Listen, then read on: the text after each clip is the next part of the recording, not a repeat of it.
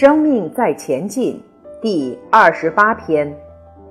只有当下可以改变过去、现在、未来。上个礼拜我和凯华吵架，这个礼拜我再看到他就会心里不太舒服。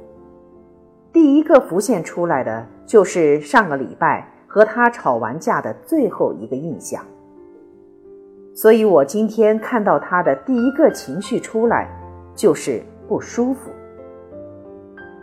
我们的生活中有类似的情况，有些人不认识，看起来却很面熟，这种感觉也不是这一世发生的。是过去是最后的感觉带到这一世的。也有一种人，不认识，看到他就感觉极其不舒服，很讨厌的感觉。这种感觉不是现在发生的，是过去是最后的感觉带到这一世来。所以，我刚才用这个逻辑，今天。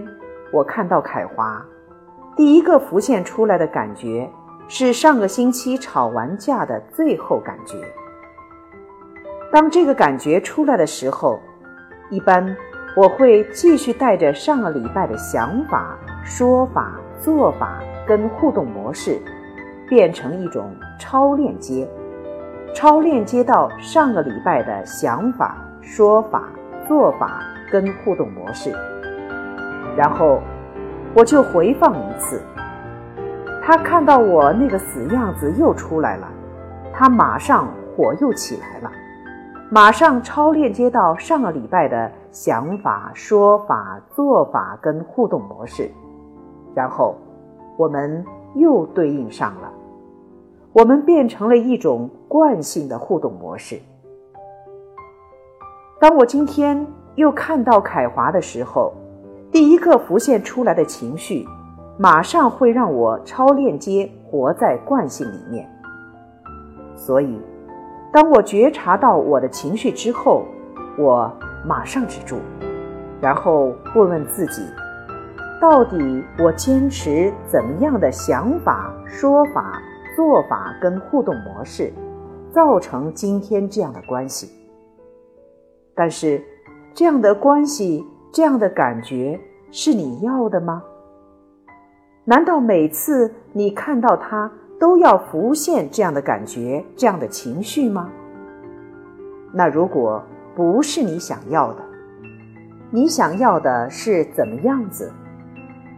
我想要的是每次看到凯华，就像从小一起长大的朋友。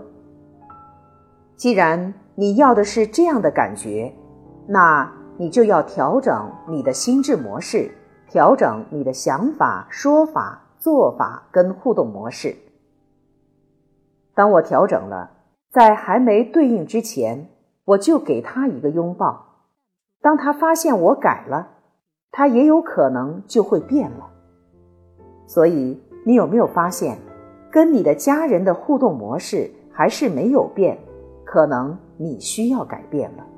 或者是你改了，你的家人还没发现，所以当你改了，他就变了。当我改了我的想法、说法、做法跟互动模式的时候，当我不再用对抗模式的时候，我们之间马上就化解了。所以，我们今天最后的关系和结果，就不再是上个礼拜的关系和结果了。我就改变了上个礼拜了，再到下个礼拜再见到，就不再是第一个礼拜的感觉。